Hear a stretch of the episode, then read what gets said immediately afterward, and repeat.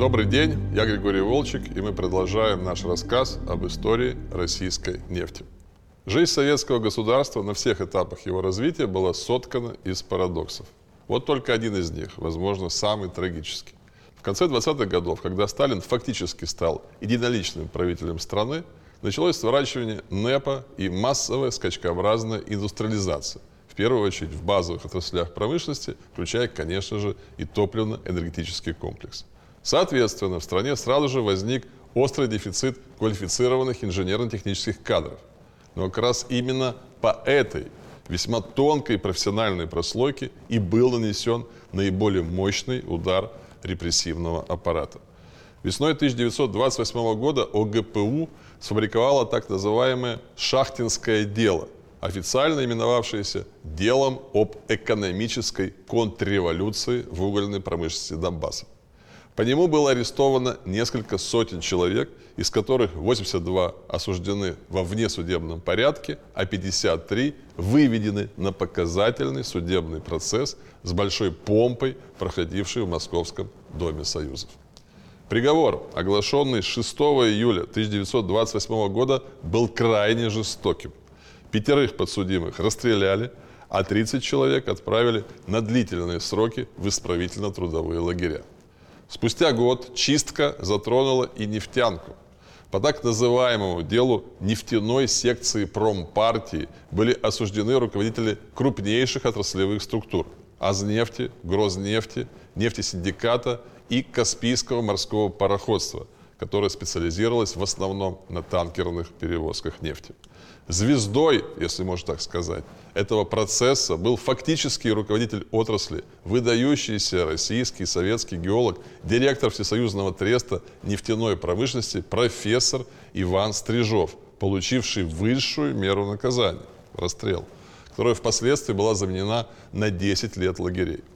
Отбывать срок Иван Николаевич поехал в Коми СССР, в Ухт-Печь-Лак, где незамедлительно открыл Ярикское месторождение тяжелой нефти. Но все это, увы, было лишь преамбулой к большому террору, который развернулся в 1937 году и продолжался почти два года. Причиной активизации репрессий Сталин назвал обострение классовой борьбы. Но многие историки считают, что истинной причиной являлась параноидальная сущность Сталина, которому везде мерещились враги, заговоры, шпионы, диверсанты и предатели.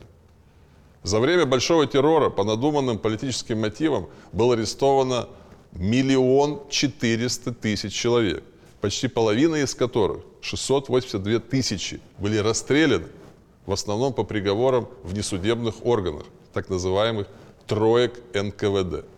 Этот поистине страшный период начался для советской нефтянки в январе 1937 года, когда в числе 17 обвиняемых по так называемому делу параллельного антисоветского троцкистского центра был осужден и приговорен к расстрелу Георгий Пятаков, бывший первый заместитель наркома тяжелой промышленности, курировавший нефтянку. Через месяц было обезглавлено руководство самого молодого и быстрорастущего нефтяного треста СССР – Башнефти – во главе с его директором Сергеем Ганшиным. А еще через два месяца начались аресты в центральном аппарате отрасли. В частности, были уничтожены практически все руководители советской нефтяной промышленности. Заместитель главы наркомтяжпрома, выдающийся нефтяник, экс-руководитель Азнефти и нефтесиндиката Александр Серебровский, начальник главнефти Михаил Баринов, его заместители Наум Ефуни, Ной Лондон, Василий Поляков, Николай Алексеев, председатель объединения «Союз нефтеэкспорт» Иосиф Певзнер, председатель ЦК профсоюза рабочих нефтеперегонной промышленности Лазарь Талалай, директора почти всех всесоюзных специализированных трестов, а также начальники ключевых отделов и служб центрального аппарата главнефти. Если говорить о территориальных производственных объединениях, то больше всех, наверное, пострадала Башнефть, где летом 1937 года репрессии пошли по второму кругу. В количественном отношении наибольший ущерб был нанесен самому крупному по объему добычи региону СССР – Азербайджану. Там были расстреляны сотни профессиональных нефтяников, включая всю верхушку Азнефтекомбината во главе с его директором Семеном Слуцким и заместителями Михаилом Никитиным, Александром Крыловым и Иосифом Толбиным. В Баку, как и в Уфе, чистка проводилась дважды. А новый руководитель Азнефтекомбината Роберт Гульбис, не дожидаясь неминуемого ареста, покончил жизнь самоубийством. Очень большой размах репрессий получили в Ухт-Печлаге и Тресте Сахалин-нефть. В первом случае причиной была априорная виновность ухтинских и печорских нефтяников, ранее уже осужденных по различным антисоветским статьям. А во втором случае порочные связи за границей, поскольку советские нефтепромыслы Северного Сахалина непосредственно соседствовали с японскими концессиями.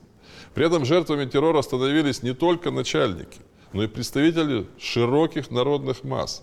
Так, в расстрельном списке вредителей, выявленных на Майкопском нефтепромысле, соседствовали управляющий трестом Майнефть, кавалер двух орденов Красного Знамени Александр Борщевский и скромный конюх Куприян Чуйко. И снова вернемся к парадоксам советской эпохи. Единственным исключением из общей участи жертв большого террора стала судьба сотрудников Куйбышевского треста «Восток-нефть», обвиненных в создании контрреволюционной троцкистской организации. В сентябре 1937 года приволжские нефтяники были арестованы, а затем приговорены военным трибуналом к расстрелу. А затем произошло настоящее чудо. После апелляции родственников осужденных приговор был отсрочен, а потом и вовсе отменен. Спустя год после ареста все подследственные были освобождены из-под стражи в связи с прекращением дела за отсутствием состава преступления.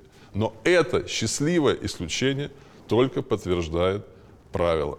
Потери нефтяной промышленности в годы большого террора были страшными и невосполнимыми.